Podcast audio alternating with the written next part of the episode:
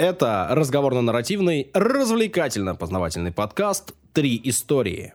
Сегодня мы поговорим о мужской версии «Золушки», об отце современной мистики И о крысах-спасателях.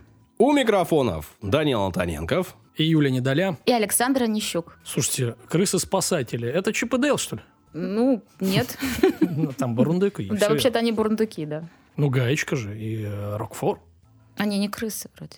А, крысы. Рокфор точно крыса, Гаечка. Ну, не хотелось бы думать, но, может быть, тоже. В общем, не о них. учитывая, как она поступила с командой и кого она выбрала себе, очевидная крыса. Очевидно, крыса 100%. Любовь зла, ребят, что вы начинаете? А, кстати, никто не в курсе. Может, не смотрели. Чего это? Никто не в курсе. Смотрите. Это самая обсуждаемая новость год назад была. Ну ладно, Что вышел назад. фильм Чип и Дейл. Да, И там полнометражный а, мультфильм. А, Гаечка выбрала Вжика. Да, и у них народилась куча детей. И мы в детстве гадали, э, Дейла или Чипа, да? А вышел и Вжик. Ужас, ужас, ребята. Зато у него, смотрите, какой генофон сильный очень. Все дети в, в него пошли. В него пошли? Ну да. Впереди три истории, мы вам их расскажем, э, но сейчас пожелаю вам приятного прослушивания. Если никто не возражает, начинать будем. Никто не возражает. Отбивочку, пожалуйста. Данил, Да! блин, нифига себе ты громкий. Так еще бы! Чтобы до каждого слушателя я достучаться. В самое сердце? Э, Туда. Ну, давай. Ну, э, об отце Через уши? современной... Да, Или да. так будешь через- да, в грудную клетку ломиться? через ноздри. Значит, э, сегодня история э, моя о трагичной э, жизни гения, да, психопата и мастера ужасов. А о ком вы догадались? Кто у Нет. нас отец современной э, мистики? Мистики? Да. Ну, не знаю, Кинг. Кинг. Нет? М, э, Раньше был человек. Все-таки отец. Ла- Отец. Лавкрафт, что ли? Нет. Эдгар Аллан По. По. Помните Мгм. такого? Ну Он да. к мистике имеет отношение? Конечно, конечно. Самое непосредственное. Да, конечно. В общем, на, а, натолкнуло меня на эту историю, да, ну, рассказать о нем. а, фильм «Всевидящее око». Посмотрел я его тут на днях э, с Кристианом Бейлом в главной роли. Фильм, э, собственно, свеженький. Вот. Детектив в атмосфере 19 века с участием, типа там один из главных героев, сам Эд- Эдгар Аллан По. Оценка так себе 6,4, но любителям жанра может зайти. Я думаю, как интересно вообще вот то, что о нем э, в фильме э, как бы сказано. Есть там какая-то правда? Действительно, он там служил в Вестпойнте Академии. То есть, понятное дело, что не на реальных событиях, но какие-то факты все-таки создатели фильма взяли правдивые, и я решил покопаться в истории этого, жизни этого замечательного писателя. Итак, Эдгар Аллан По. Родился в Бостоне э, 19 января 1809 года, 19 век начала. Родители были актерами, гастролировали. В семье, кроме него, еще было двое детей. Брать с собой малыша Эдгара в поездке было слишком хлопотно, и оставляли его э, с дедом часто. Мы вообще попытаемся разобраться, почему Эдгар Аллан По стал таким, каким он стал. А каким он стал? Собственно, почему отец-то э, мистики? Он достаточно мрачный, э, немножко э, мистический. Ну, о нем, извините меня, Хичкок э, им восхищался и э, брал там вдохновение. Ну, это для вас, н- там, для нас, э, российских граждан, и, может, даже да, для европейцев Эдгар Аллан По, как бы считается, да, что-то слышали о нем, кто такой. Но для американцев Эдгар Аллан По это прям вообще как бы глыба. Почти как у нас Достоевский. Ну вот я тоже слышала про него, но, честно говоря, даже я не знаю, что Ну вот, сейчас узнаешь, да. Ну, «Ворон» его знаменитое там произведение. Ну да ладно. Через год после рождения э, родители По расстались, а когда ему было три, то есть еще через два, они оба умерли. То есть мальчик потерял э, э, отца и мать ну, просто в таком юном совсем возрасте. Он приглянулся жене Джона Аллана, зажиточного торговца из Ричмонда, и э, вот эта бездетная семья забрала его к себе, то есть усыновила. Сестра Розали попала в другую семью Маккензи, они были соседями Алланов, а брат Генри жил у родственников отца. То есть всех детей, по сути, разлучили, разъехались. По рос в атмосфере благосостояния, все-таки купцы, да, ему покупали одежду, игрушки, книги, занималась э, дипломированная ну, учительница на дому, то есть воспитание он получил хорошее. В 11 лет, да, перескакиваем, По э, уже изучал античную литературу, историю, латынь, греческий, французский язык, математику, то есть получал э, высококлассное образование. В этот период э, зародился как раз интерес Эдгара По к родной словесности. Ну и первые шаги к этому же периоду относятся уже там, э, к 11-12 годам. Управляющий школы Джозеф Кларк так описывает своего ученика. Внимание, 11 лет. Да? Эдгар По пробыл э, в моей школе 5 лет. За это время он читал Овидия, Юлия Цезаря, Вергилия, Цицерона, Горация на латыни, Ксенофонта и Гомера на греческом. Ему явно больше нравилась классическая поэзия, нежели классическая проза. Он не любил математику, но в поэтической композиции равных ему не было в школе. Первый опыт близких отношений оказался печальным. Я накидываю почему у него это все так грустно, да? То ну, есть, ну, пока ничего не ну, грустно. Ну, как пока родители, наоборот, такой. ну, подождите, ну, ну, родители, родители умерли. Да. Брат и сестру, э, соответственно, отвезли в разные стороны, забрали. Вот дальше идет. Первый... Смотри, родители умерли, он был маленький, он их знать не знал. Так же, как брат и сестру. Он оказался в богатой семье. Ну, Хорошее образование. В 11 лет там Юлия Цезарь. Я в 11 лет э, говно палкой ну, тыкала условно, понимаешь, а он Цезарь читал. Извиняюсь. Ну, я даже не знаю. Мы же не знаем, э, куда тыкал э, Алан По, читая Цезаря. Это одно другому не мешает, я считаю. Я не осуждаю про палку, но вот Цезаря надо было. А я осуждаю. Никуда, а во что? Значит, э, парень учился в колледже, и его бросила невеста Эльмира Ройстер. Мы к ней вернемся.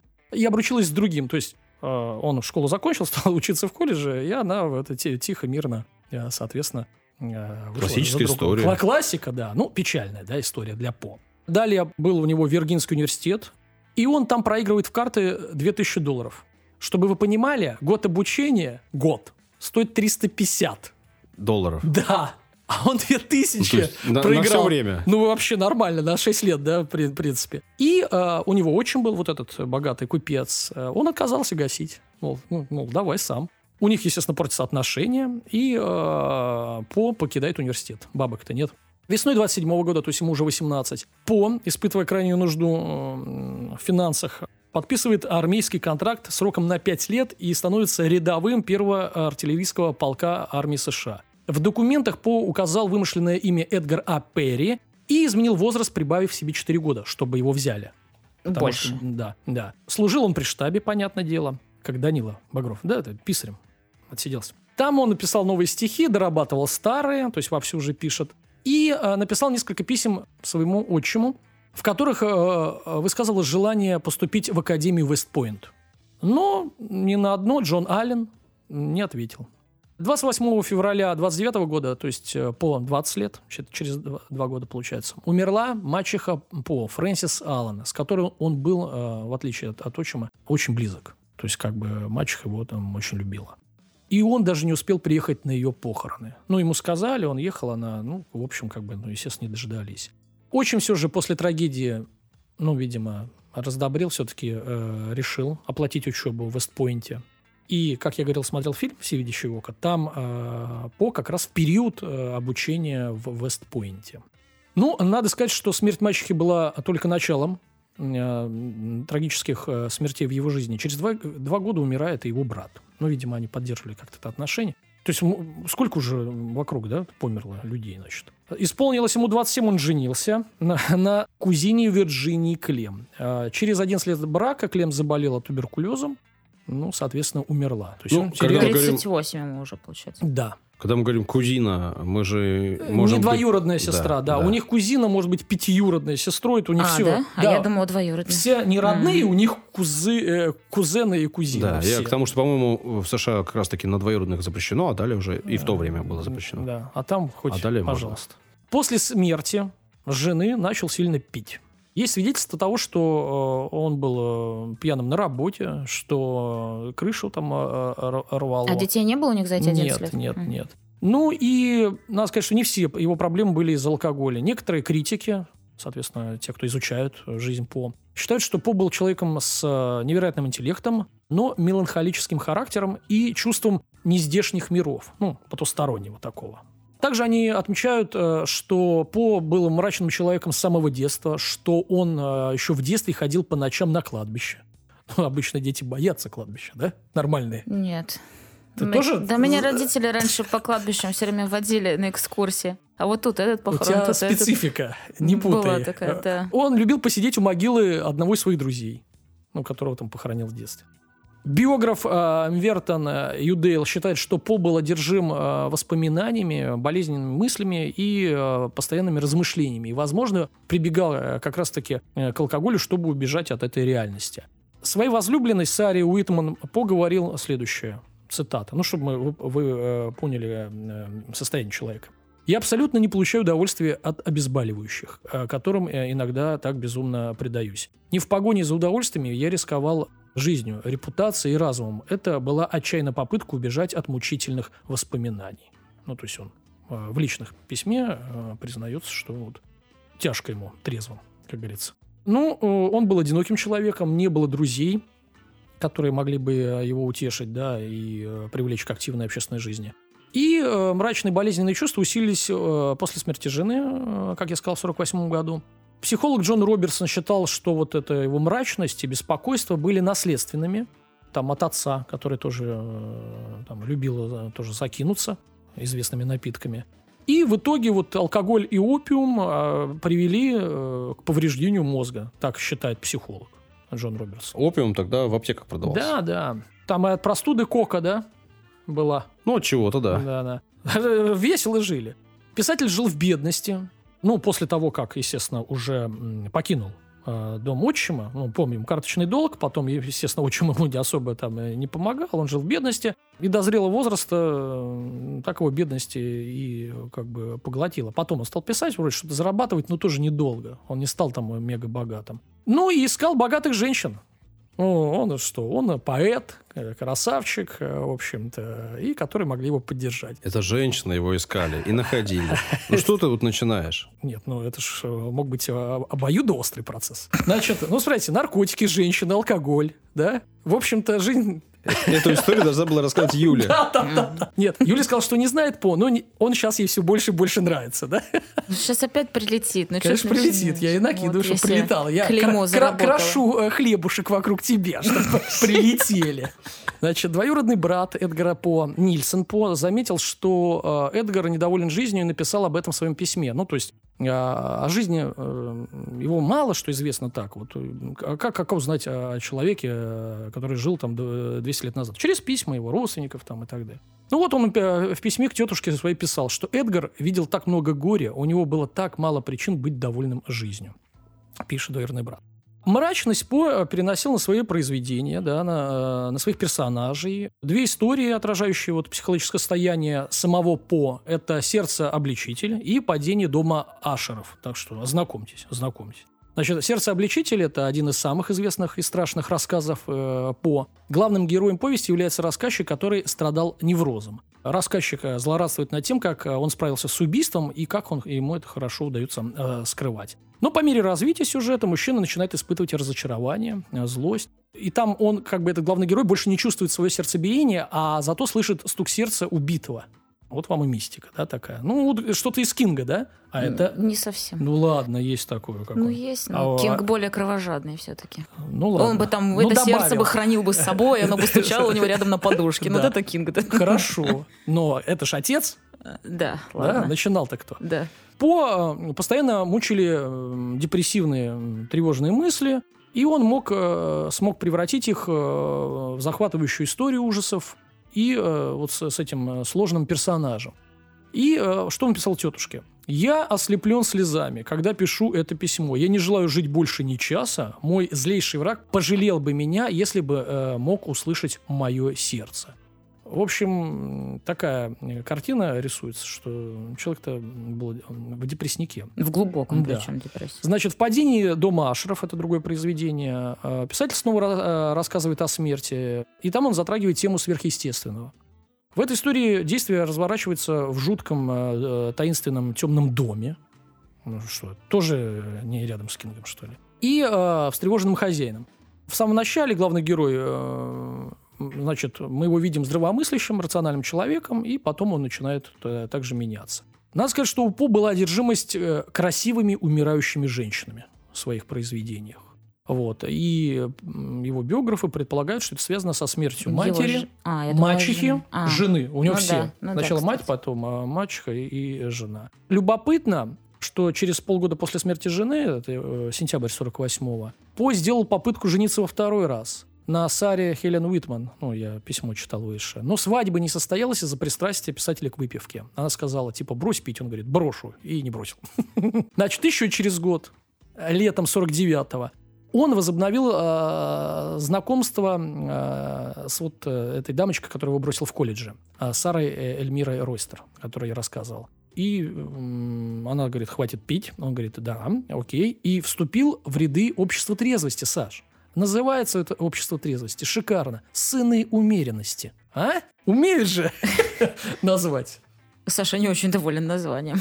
Хотя Не он знаю. любит хорошее Я название. сам бы вступил в такой клуб. Сыны Да? умеренности. А где? Можно э, номер телефона? Это сыны, Я- не я- дочки. Ну, я притворюсь, как Мулан. Ага. Значит, э, ну, свадьба была назначена 17 октября 49 года.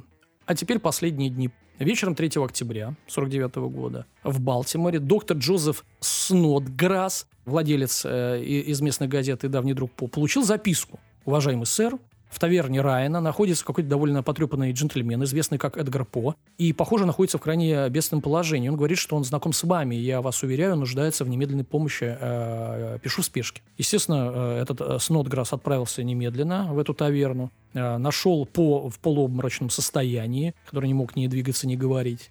На нем была грязная потрепанная одежда, не своя. А, значит, этот Снодграсс привез его в больницу. До трех утра следующего дня По а, был в коматозном бесчувственном состоянии. Затем у него начались конвульсии. В момент улучшения, которое началось 5 октября, По рассказал доктору, что у него есть жена, но вспомнить, что с ним произошло и как и где, и где его вещи, он э, и как он оказался там, не мог. Состояние писателя опять ухудшилось вечером 6 октября. Он впал в буйство, стал непрерывно звать некого Рейнольдса. В 5 часов утра 7 октября 49 года По скончался за 10 дней до э, свадьбы.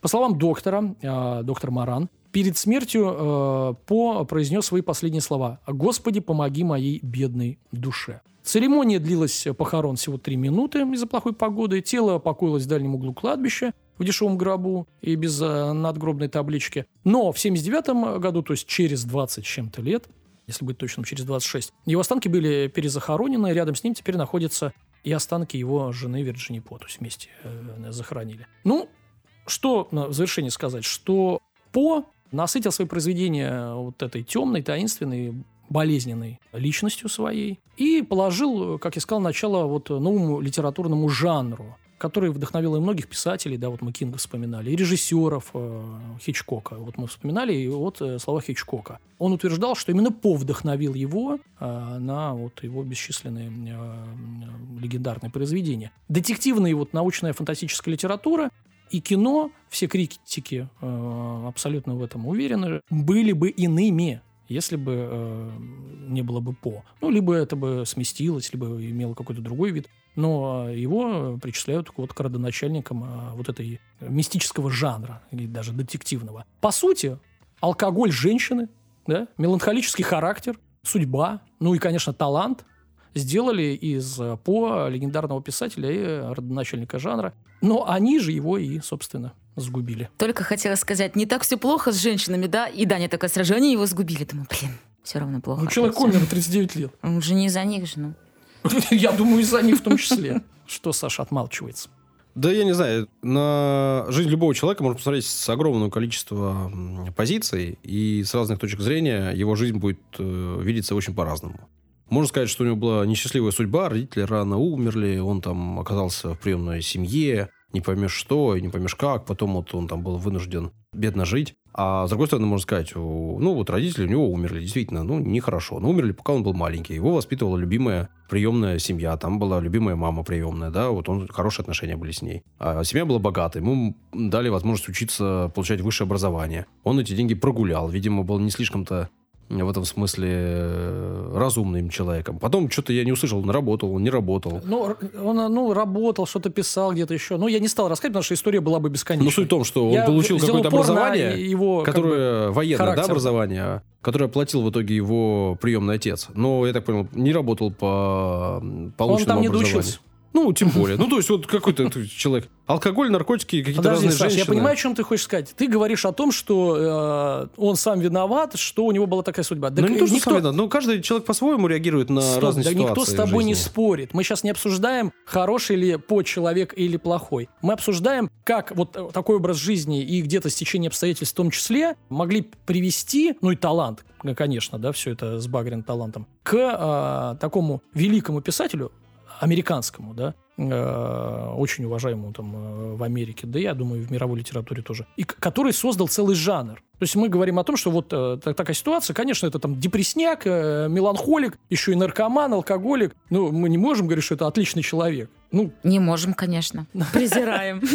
Да нет, ну, но э, жить с таким человеком было тяжело, я думаю, и общаться. Хотя ну как-то жили же. Я уверен, что ему самому 11 было тяжело с собой. Ну, это самая большая проблема. С такими людьми тяжело как раз и поэтому-то он стал э, вот таким вот э, хорошим писателем. Ну и подарил миру такие классные произведения. То есть мы Надо все почитать. выиграли, да, от того, что ему было Кроме плохо. Пода. Ну, такая жертва получается. Рубрика «Комментарии». Рубрика «Ваши удивительные комментарии». Вот один из них Надя Дарьева пишет. «Добро с кулаками» — это на выпуск 128. Это оксюмарон. Вот на выпуск 128 она смогла написать, потому что она написала комментарий в кастбоксе. Там можно Молодец. писать комментарии на конкретные выпуски. Так вот, Надя. Во-первых, спасибо за а, комментарий. да, это, это, это верно. Я думаю, что это к моей истории, скорее всего, про Бодрова, да. А, Да, я говорил, что там добро с кулаками. Нет, э, оксюмарон – это когда две э, противоречащие вещи. Это, например, там ужасно красив. То есть вроде ужасен, но красивый. Ну, Вот. Добро с кулаками типа такого не бывает. И может ли быть э, добро сильное? И вот вы имеете в виду, что кулаки причиняют некую какую-то боль и, и зло. Ну, тогда мы можем обсудить, что э, милиционер, полицейский, который спасает а, слабого, там, ребенка или женщину, или с пистолетом, или с кулаками, или с дубинкой от преступников, нападающих, то есть он не добро, да. И, или можно в религию податься и сказать, что там архангелы, которые воевали, или а, те же монахи, а, там, Пересвет, да, значит, богатырь, а, который а, боролся, да, с монгольским игом, да, с, с Челубеем. Это тоже, значит, не добро. Ну, У него есть кулаки. Нет, еще раз, оксюмарон, оксюмарон это когда вот ужасно красивый, когда в одном, в одной, в одном словосочетании две противоречащие вещи. Вот и все. Даня, давай э, к сути немножко. Вот э, в школьные годы, а это, не знаю, класс там 5-6 проходит э, татаро-монгольская ига, меня, честно говоря, немножко вот как раз-таки то, о чем ты сказал, э, ну, не то чтобы пугало, но не укладывалось у меня в голове. Ну. Как получается, что монахи Да. становятся воинами и сражаются. И к тому же еще и убивают. Вроде бы наша православная религия христианская, она подразумевает некие заветы, да, изначально э, сказанные, в которых было там что-то про щеки, как ты помнишь, ну, не вдаваясь в подробности, не уходя туда глубоко. Мы же сейчас обсуждаем э, не философию, да, не, не, не, не религию. Мы тогда можем вообще обсудить, что такое добро. Ну, что такое добро? И как оно должно проявляться? Это ли созидание, или просто что-то созидание? Либо это какие-то намерения. Ну, вот а, я неважно, тебе что ты про это и говорю, делаешь. что наша слушательница считает, возможно, что добро всегда должно быть вот таким, Э, только окей, созидательным. Да, я... э, И бороться ува- с преступниками да. нужно словом. Я ува- уважаю, И это мне- щеку второй, уважаю это мнение, но это не оксюмерон. Ой, это не Это не оксимирон, точно. Точно, ну да, да. Не город под подошвой, ребята. Ну, в общем, э, оксюмарон – это вот конкретное э, словосочетание, которое противоречит друг другу. Ну, ладно, хорошо. Если э, есть что сказать и сказать, что я, конечно, не прав, то, да, пишите. В, Ладно. в телеграм-канал приходите, Да, можем пишите. поспорить, пообсуждать, Да, обязательно. поговорить. Итак, следующий комментарий э, от слушателя I Like History. Интересно как. Отличный подкаст. Отличный подкаст, приятно слушать. Теперь есть над чем посмеяться. Вот, написал э, человек и 5 звезд поставил. Спасибо. Нам нравится ваш комментарий. Вам история, а нам ваш Еще комментарий. 5 звезд. Нравится ваш подкаст, называется э, комментарий. А э, сам комментарий выглядит следующим образом. Очень интересно слушать. И в данном Всё. случае ты не имеешь никаких возражений по длине комментариев. Просто помню несколько выпусков назад ты очень возмущался, что огромный такой заголовок и такой короткий м, сам комментарий. И одна звездочка. По-моему, всё очень гармонично, лаконично, да. гармонично из Латвии. Да, был. Так, э, следующий комментарий. Кстати говоря, мы тут недавно в телеграм-канале, э, по-моему, Латвии передавали большой Да. привет, потому что мы каким-то невообразимым образом оказались там в топе подкастов. Мгм. Так что всем передаем большой привет. Э, Приятно, что вы нас слушаете. Итак, комментарий под названием «Молодцы». Э, Пишет э, слушатель э, «Но кик» и много единиц. Не буду даже считать. Прослушал все. Ребят, молодцы. Топ. Саша, Данил, баланс 100%. Напрягает э, по- сильно последнее время романтизация криминала. Кто, кто бы это мог делать? Считаю недопустимо ни под каким предлогом. Саша, помоги Юле с выбором темы. Хотя бы первое время. Мгм. Так и не понял, как можно вас поддержать финансово из Германии. Поясните. В общем, так держать. Куда вы дели Дарью? Вы что? Саша, отвечай на все вопросы. Во-первых, помоги Юле выбрать тему. А Во-вторых, объясни, как нас поддержать финансово из Германии и поясни, куда ты дел Дашу. Давай. Ну, кстати, насчет... э, Блиц-опрос. Поддержать финансово из Германии, не уверен, что есть возможность нас поддержать из-за рубежа сейчас, если честно. По QR-коду нет. Вот этого. не уверен. Да. Ну, можно попробовать по QR-коду, но А, Шлите нам э, баварские колбаски э, э, почтой. уверен. Да. Надо биткоины заводить. Точно. Юлия займется. Также я думаю, что Юлия справится и с выбором тем. Уверен, уверен. Мне очень нравится, как Юля растет над собой и все лучше и лучше выбирает темы. Вот. Спасибо. Тем более, что в других комментариях там еще отмечают, какой у Юли прекрасный голос. И как любая история ее голосом звучит прекрасно. Все, я расплылась на Вот, стульчике. а Подождите, еще по поводу романтизации. Да. Я не романтизирую их. Они все негодяи. И то, что Ой, как неискренне. Давай, они, подбавь-ка. они все... Если я в каком-то положительном ключе говорю, значит, они что-то не сильно э, страшно сделали. Там воришка какой-нибудь. Или еще... В общем, я не романтизирую. Я Украл за, батон, за понятно. настоящих э, мужчин, которые... Настоящих мужчин? э, Да, Хорошо. и за ненастоящих, конечно. Да, еще спрашивали про Дашу. Э, У Даши все хорошо. Даша с командой создала студию подкастов. Они пишут подкасты. Вы их можете найти в сети. Привет, Даша. Привет. Всем привет, пишет Татьяна Як. Обожаю слушать ваши подкасты, абсолютно все нравится. Начала слушать в декабре и не могу остановиться. А на дворе февраль. И не надо останавливаться, Не надо, да. продолжайте. Истории все интересные. э, Вы просто пушка. Продолжайте выпускать подкасты и дальше. Планируем, если ничего не помешает. Если вы дальше продолжите слушать, конечно. Все на сегодня, ребят. Спасибо. Я тут перед э, записью этого выпуска посчитал, провел Опять? анализ. Сколько можно? Мы с вами пишем э, 131 выпуск. Так, так. И эта история 333. Так, так. Будет что-нибудь? А при этом мы с тобой рассказали, вот ты уже рассказал, а я сейчас прямо расскажу 111 историю. А, А хорошо. ты уже рассказал 111. А, Магия а- а юлок? А Юля скоро расскажет 19 После тебя. Ну, как-то. Как-то так. Красивое число! А если а, а, 19, 1 плюс 9 будет 10? Да. Тоже некрасиво. Ладно. А 10, 1 плюс 0 будет 1. Да. Так. Пару выпусков назад я вспомнил о фаворитах. Юля сказала, а что бывают фавориты мужчины? О, Да. открыла. ящик. Ладошки вспотели, интересно стало. Так. Ну, я У Саши ладошки? погрозился рассказать об этом. Вообще-то, на самом деле, в 34-м выпуске Да. я рассказывал, наверное, о самом известном э, фаворите, о Бероне. Мгм. И э, вкратце рассказал о его жизни. Вообще об этом нужно поговорить отдельно, потому что жизнь его действительно интересная, и персонаж действительно интересный. То находящийся на пике, то уходящий в грязь, а потом возвращающийся. В 36-м выпуске делаю отсылки, чтобы можно было послушать и вернуться к этому. Я рассказал вообще о фаворитизме, что это такое, как Попер оно, его чего. тогда, да? 34 36 Да, Не тут вот, э, буквально 100 выпусков э, Опять туда, после, возвращаясь к теме фаворитов, потому что Юля такая говорит, мужчины, фавориты, в смысле? Разве такое было? И смотри, он второй раз уже выполняет обещание рассказать после э, про то, что мы говорили. Новый год начался. Я решил, что в этом э, году нужно закрывать, Вау. закрывать обещанное ранее. Круто. А, Вообще, Ничего если, крутого. э, если бы этот персонаж родился в США, там в Англии. Если бы его история была связана с историей не России, наверное, о нем бы уже сняли крутой фильм. Мгм. Потому что история, на мой взгляд, очень э, интересная. А во-вторых, она очень модная. Она такая... Пришлась бы ко двору сейчас в Голливуде, потому что это история Золушки. Там, а Буквально. А, я думал, Мстители там какие-нибудь. Ну, такая история Золушки наоборот. В том смысле, что Золушкой выступает мужчина Мгм. в этой истории. С- Саш, я дарю тебе слово, пользуйся. Э, Золушка мужчина – это Золушок. Не уверен, э, что человек обрадовался бы, если бы ты его назвал А он не Золушком. услышит. А он терял свои башмачки. Расскажу о его жизни. Звали его Алексей Разумовский, или на протяжении большей части жизни его звали граф Алексей Григорьевич Разумовский. А для своих Золушок. Этот человек э, прожил длинную по тем временам жизнь и жил при дворе аж трех правителей и был всеми тремя правителями обласкан.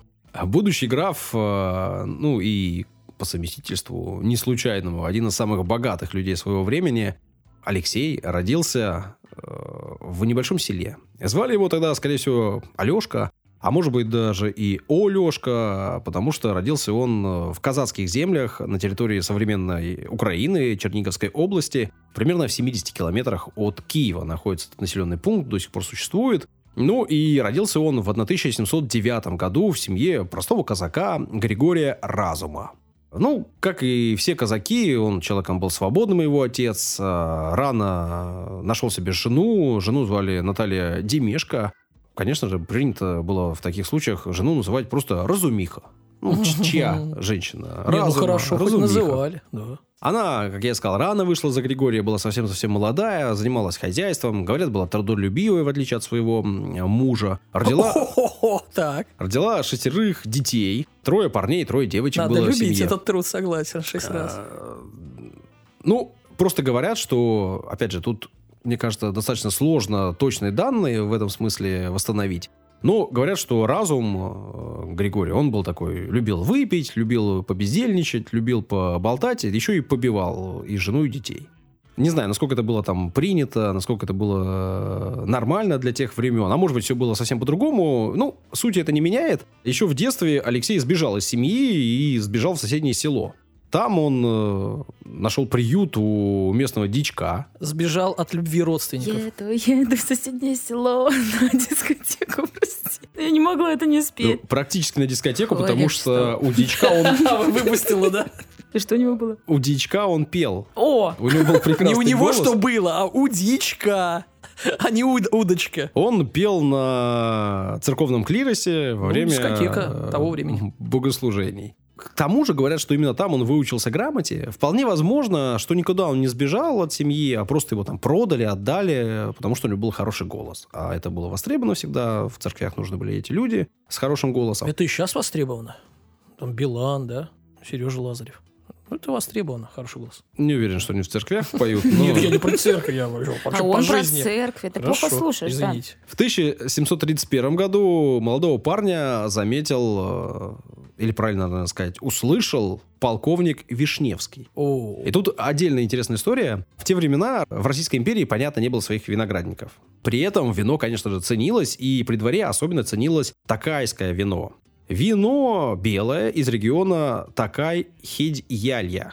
Это в Венгрии. Ну, для простоты можно говорить просто вино из Такая. В 18 веке наши правители даже специально в Такае держали казаков, которые охраняли виноградники, которые занимались доставкой вина ко двору. А оно сухое или полусладкое?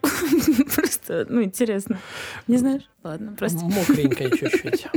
Так. Я думаю, что оно сладкое, белое, но я не Вкусно. уверен. Честно говоря, не уточнял, но так, Но скорее всего... оно есть до сих пор сладкое. такайское вино. Чего? Да? Да. Да, до сих пор это в- в- один из древнейших э, регионов, где возделывают Юля, ты виноград. не знаешь такие вещи.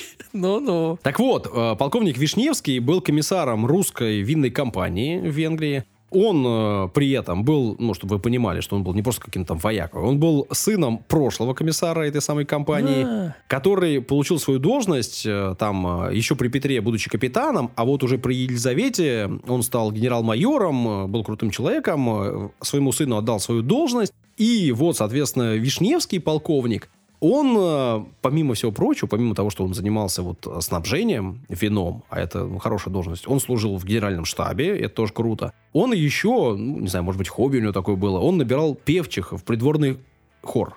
Мгм. Ну и вот, И соответственно... едет он, э, значит, по лесной дороге и слышит звонкий голосок, да? Ну, примерно так. Он э, ехал Из кареты там. Ехал А, из Венгрии, соответственно, в Санкт-Петербург, остановился там, не знаю, на постой, э, пошел на церковную службу, услышал прекрасный голос, или ему сказали, что Нет, было не так. Он едет в карете, говорит, слушай, он кучеру говорит, это ты радио включил? Говорит, нет, у меня радио не работает. Говорит, а что я слышу такой голосок? И а вот, вот прислушался, а вон там, вон в церкви поет мальчишка. Берем к себе. Забрали Алексея оттуда, привезли в Санкт-Петербург, э, помыли, одели, воспитали. Ну, в общем, э, ко двору его привели. И э, там он пел для Елизаветы Петровны.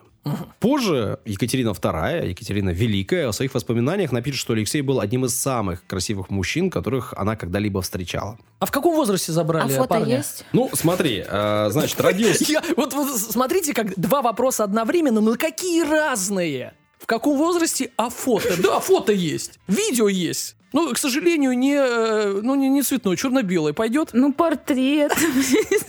Родился он э, в 709 году, а забрали его в 31 в Санкт-Петербург. В 22, значит?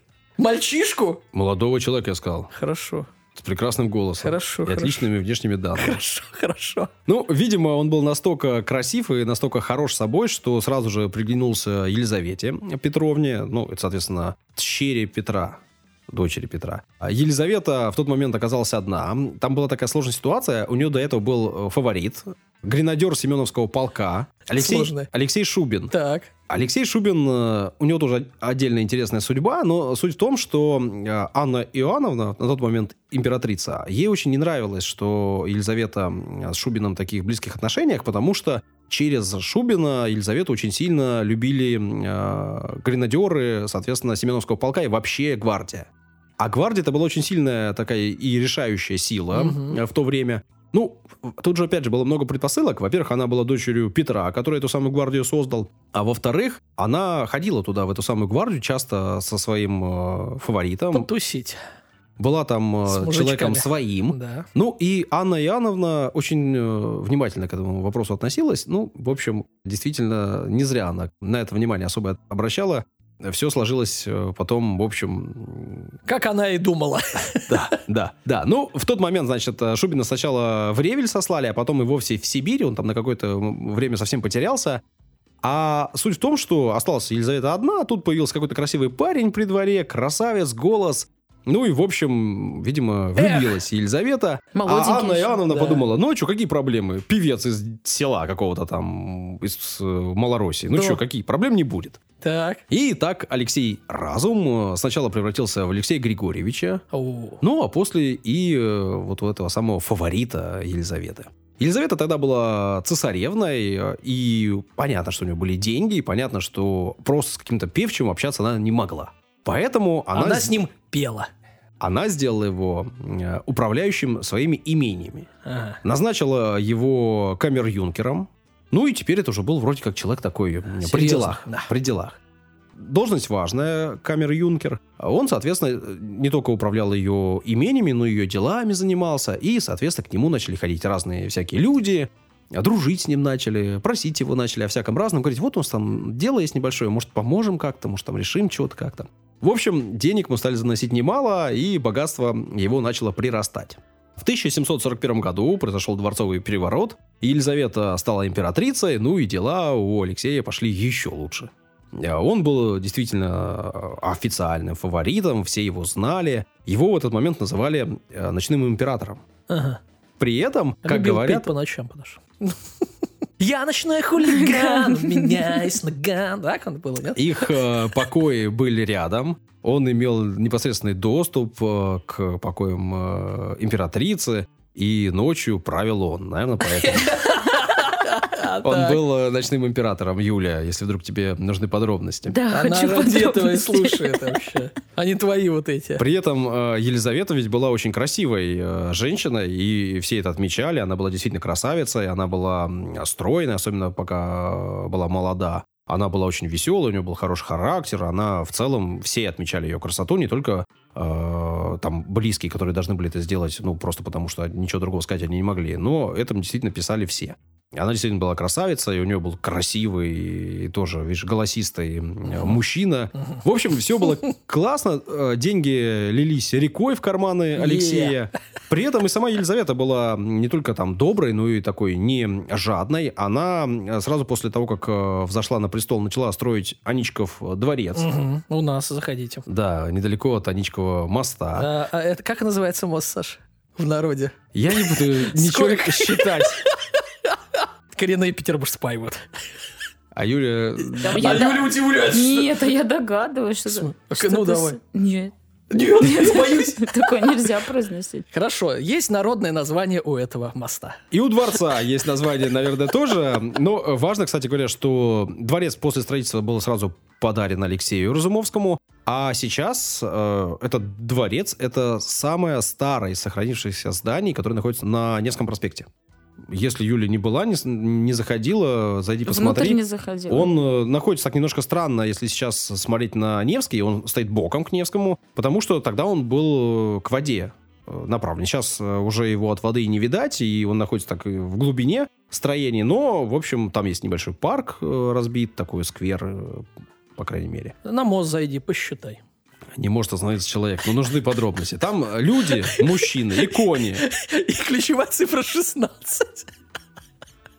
Все, я, я, я, я молчу. Ребусы какие-то. Да, да, да, ребусы. Вообще, при Елизавете Петровне, э, когда она стала императрицей, Алексей тоже продолжил свой рост. Он стал генерал-поручиком, действующим камергером. Позже он и вовсе стал кавалером ордена Андрея Первозванного, обер-егермейстером сложной должности. Ну, ягермейстер мы Егер- знаем. Оберу пропускаем. Мы сейчас да, олень. И травы, да-да. Так, продолжай. подполковником лейбл гвардии конного полка, капитаном, поручиком лейбл компании. В общем, получил огромное количество должностей. При этом в 1944 году он был возведен в графское достоинство. Сначала Священной Римской империи, а после, в июле, ну, тоже такое случайное совпадение, как это часто бывает, императрица назначила его уже и графом э, Российской империи. Ну, он же граф э, в целом, почему бы и не наш граф?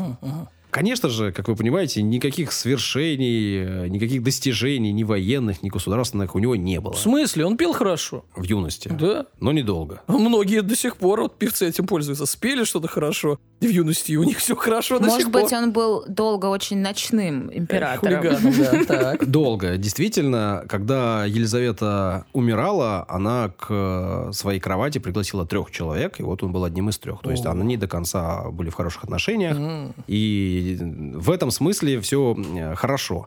И он, видимо, человеком был неплохим. Во-первых, он не лез в политику. Он не пытался там э, рулить государством Вот потому-то долго и, спины. как говорится, прожил. Он э, подтянул ко двору свою семью. Ну, во-первых, он маму вытащил в Санкт-Петербург. Ей тут не очень понравилось, но какое-то время она здесь провела. Ну, вы же понимаете, да, там, ну, Коровы нет, да. да, и свиней тоже нет. да. Делать Что за нечего. жизнь? Он отправил за своим братом, когда здесь э, у него все хорошо пошло. Братом младшим. Брата звали Кирилл. Говорят, ну, есть такая байка, не знаю, насколько она правдива, что когда приехали военные искать э, Кирилла, он очень долго от них прятался в своем селе, потому что думал, что его то ли в тюрьму забирают, Или то в ли армию. в армию. В общем, было страшно ему.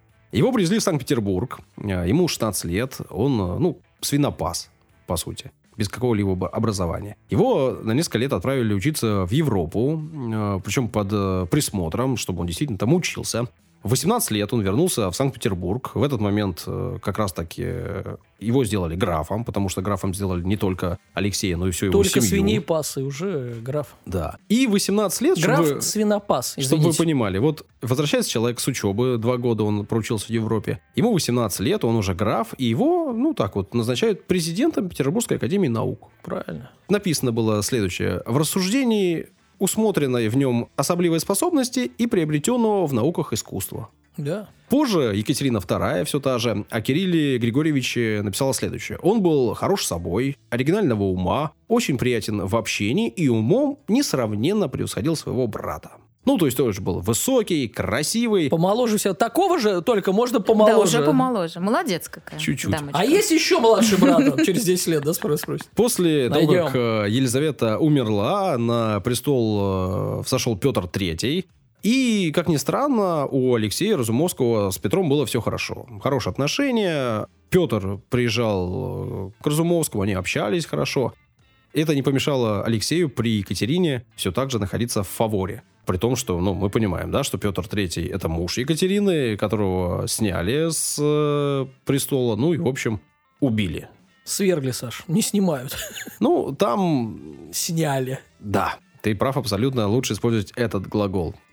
Соответственно, три правителя. При всех трех правителях он э, был э, наверху, у него было все хорошо. Его не лишали денег, у него не забирали дворцы. Его семья продолжила быть графьями. Кирилл оставил потомство официальное, и эти люди потом, в общем, кое-что сделали для образования. Кто-то для женского образования, кто-то для... в Потомство, целом для ты про детей сейчас говоришь? Он так называет потомство, Юль, привыкай. А, я. И детей их детей. При этом есть э, информация такая, достаточно часто ее, на нее можно наткнуться, о том, что, во-первых, Елизавета была очень верующей, и поэтому она свои отношения с Алексеем Разумовским в церкви узаконила. А тогда это только так можно было стать законным мужем и женой. Они венчались. Мгм. И по этому поводу выдавали документы. И после смерти Елизаветы, есть такая байка, что пришли к Алексею Разумовскому и спрашивают, венчались ли вы? И он э, поднялся, пошел там к столу, взял некие документы, перечитал их еще раз и сжег. То есть, скорее всего, есть версия, как хотите, так и думайте, что он был официальным, э, соответственно, мужем, и Мгм. он на самом деле был императором, получается, и он мог претендовать на престол. Мгм. Ну, Ну, к нему пришли, мол, В с этим в да, какой-то мере. вопросом, будешь претендовать? Он, Что э, с собой делать, дорогой мой? Он, как певец. я сказал, не хотел в политику Конечно. лезть, и ничего, и остался И при был, своем. я уверен, умным человеком. Не лез в политику, у него все было, и его, его, его потомство, Юля, тоже все было хорошо. А Ну, вот официально лез- детей у Елизаветы у него не было, неофициально говорить об этом можно отдельно. И много можно об этом говорить отдельно, но вот, вот есть что есть. Ну, вот такая вот история человека, Золушки буквально Да, наоборот. при, при трех разных правителей, да? Да, А, да, И все Елизавета- нормально, никто его там не, это, в Сибирь не, не отослал. Все правители при этом свергали друг друга Да, по да. очереди. То есть были как бы врагами, да, и казалось бы... А я вот думаю, Саша вот рассказывает нам уже очередную историю там про фаворит. Так, теперь фаворита и Берон, и вот, пожалуйста, Разумовский, да? Да, да. Значит, а, просто Алексей Ра- Разум. разум, разум, да, разум, значит, Разумовский.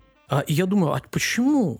Я хочу проанализировать. Почему Саша выбирает такие истории? Саша, во-первых, тебе не 22 года. Ты не так поешь. Э, Не надо вот сюда засматриваться. Не будет так у тебя. Ты не залушок. У нас монархия уже отменена, да? Ну, правда, есть э, другие короли, как говорится. Ну, например, Филипп Киркоров, да, король, поп-король, да. Саш, нет, нет, сразу нет. Данила, а почему ты берешь истории про депрессивных алкоголиков и наркоманов? Так вот и я о том же, я его и раскусил. Саш, ну я-то хотя бы о наркоманах, алкоголиках, депрессивных. Но ты-то куда? И опять же, общество, э, см- э, сыны, э, кого там, смирения или, да? Боюсь, значит, что ты сейчас про мою историю тогда скажешь. кто я. Умеренности. О, про твою будем слушать. Сейчас узнаем. Да, вы сегодня о людях, а я о крысах. Оу! Так, и мы узнали, что каждая история затрагивает э, у нас какие-то потаенные Не э, знаю, струны. это только твое Да, мнение. это твоя версия. Мы с Сашей так не Сейчас я считаем. ее разовью. Послушаю. Так, так. Большинство людей ассоциируют э, крыс с чем-то же противным, да, фу, Ну да. там э, какой хвост противный, Да. помойки, да, и так Зубы. далее. Во-первых, кстати, не стоит забывать, что помойки, на которых они роются, это все-таки человеческие отходы, да, мы тут э, тоже немножечко виноваты в том, что крысы Самую разводим, малость. да, самую малость, да. У меня была крыса, Так, она так. жила три года у меня, и она умерла... Это много? а, Мало? это- она умерла от старости, типа, чтобы ты понял, то есть это был седой такой крыс, но я клянусь, это реально Седой как крыс. кот был. Он там спал на коленочках, игрался. Какая жесть. Ну, так, давай вот не будем. Почему Так. жесть? Он классный, прыгал, кушал, даже облизывал иногда там руку, знаешь? Ну, то есть это реально как Облизывал кот. руку. Да, да, да. Жесть. Короче, Так. вот я хочу немножечко сегодня рассказать про этих э, милых, классных созданий с другой стороны. Не то, что это какие-то там э, э, злые существа, которые... И следующий это- пост в Телеграме будет «Присылайте ваших крыс», да, фотки. Кстати, почему бы и нет?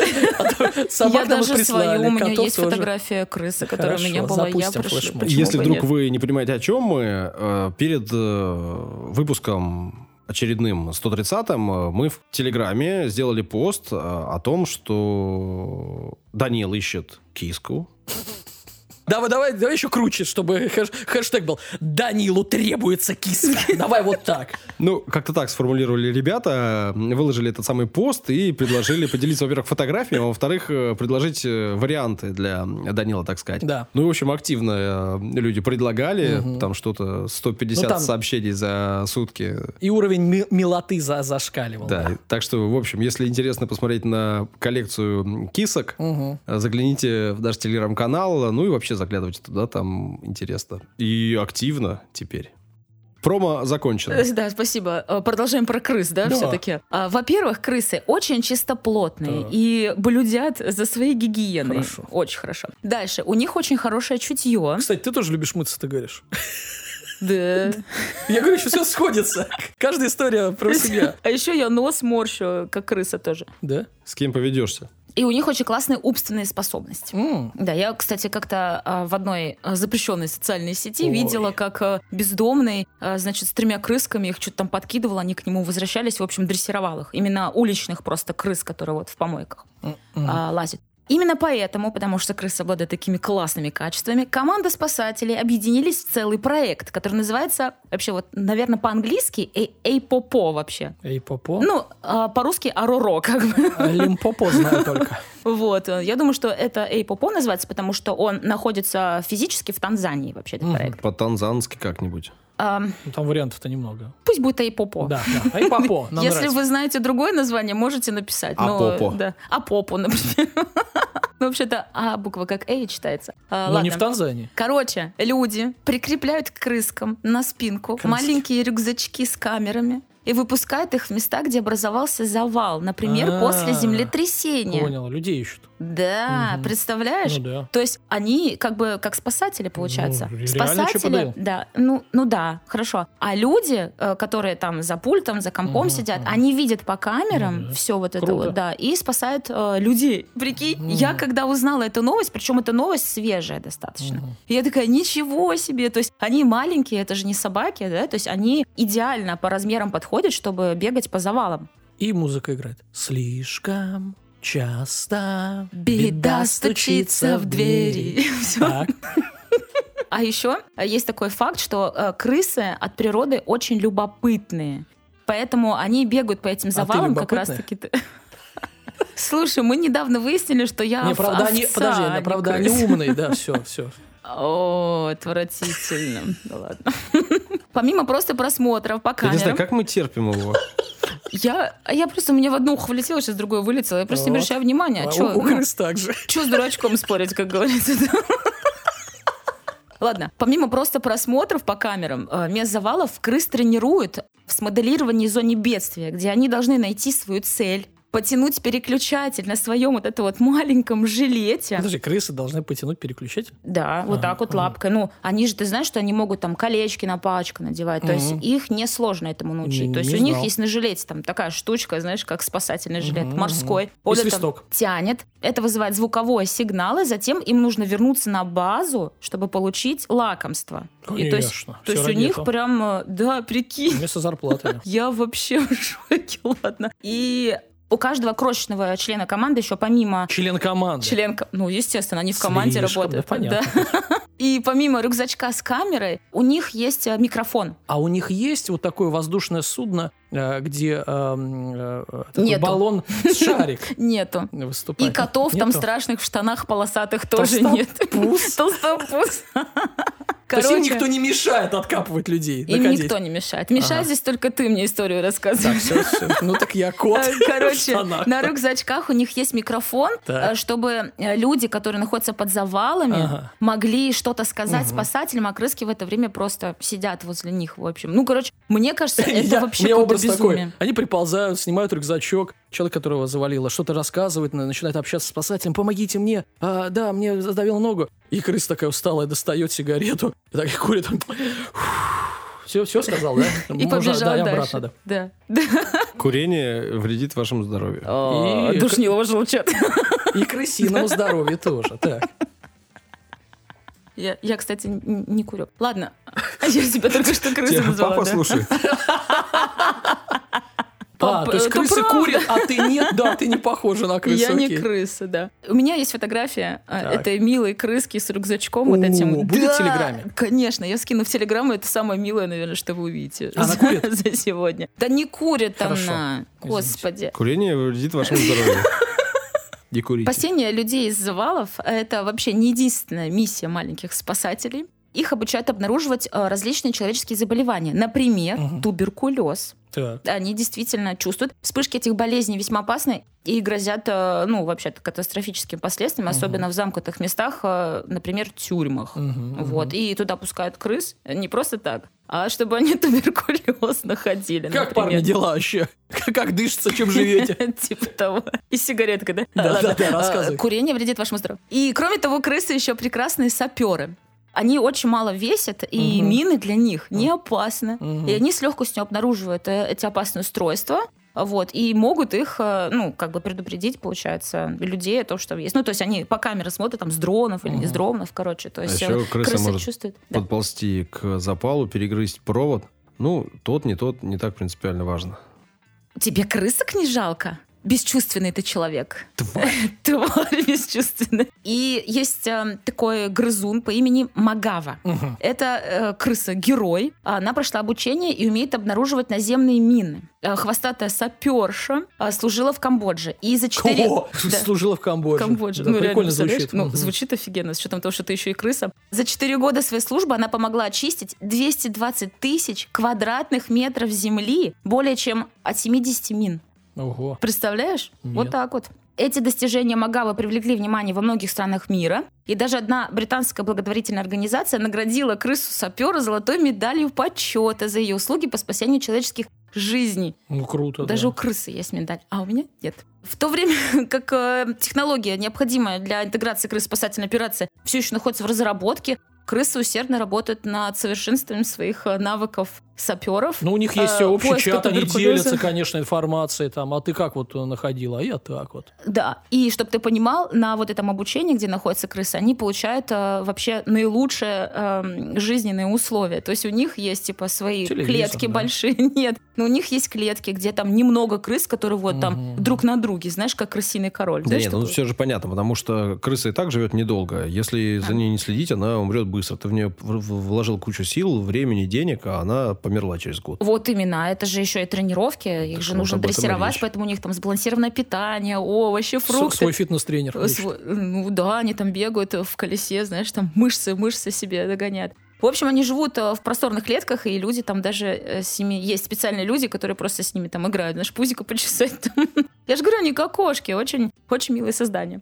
И когда они выходят на пенсию, то Так. есть у них есть пенсия, Так, да, так. и они там доживают. Правильно. Э, То есть их Заслужили. не, не выбрасывают куда-то, там не убивают, не усыпляют. То есть они действительно там доживают э, Там свою жизнь пенсия, в да? комфорте. Что Ну, годик? средняя продолжительность жизни крысы там 3-4 года. Ну То есть вот. это прям, ну, На- это вообще очень мало. полгода. Поэтому, э, короче, есть специальные организации, которые обучают крысок. Крыски работают во благо людей, спасают их из-под заломов. Я, в общем, за крысок. Э, По-моему, это очень милая история. Я когда ее писала, я сидела, улыбалась, думаю, ну надо же, крыски спасают людей. Так что относитесь к крыскам теперь немножечко по-другому. Вот Да, не такие уж они плохие. Выкидывайте мусор, увидели по пару крыс, взяли себе, обучили, может быть, убираться по дому будет, может быть, готовить вам кофе по утрам. Отнеситесь как-то посерьезнее. По-человечески. Ну, да. Три истории рассказали мы. Спасибо, что вы послушали их. Нам приятно, что вы с нами, и нам приятно, что вы добрались до этого момента. Нас можно поддержать Я уже не знаю, какой раз я об этом говорю, но 131 давай. Но говорить об этом надо, потому что нам нужна ваша поддержка. Если вам нравится наш подкаст, если вам нравится Юля или Данил, ну или я. Ну, давай нет. Я понимаю, что... Ну, давай не будем заговариваться. Ты говори, но не завирайся. Хорошо, Юля, Юля или, или Данил. Данил. Все, Да. остановись. Да. То можете поддержать нас материально, либо можете поддержать нас комментарием, лайком, подпиской в телеграм-канал или куда-либо еще. Все очень просто. Либо вы нам кидаете баблосики, либо вы подписываетесь на нас, где только можете, чтобы нам бабосики кидали кто? Рекламодатели. Без бабосиков подкаст далеко не уйдет. А мы хотим, чтобы ушел. Все, что хотел я сказать, сказал. Ссылки в описании, QR-код на картинке. Пока-пока. До свидания. Ссылки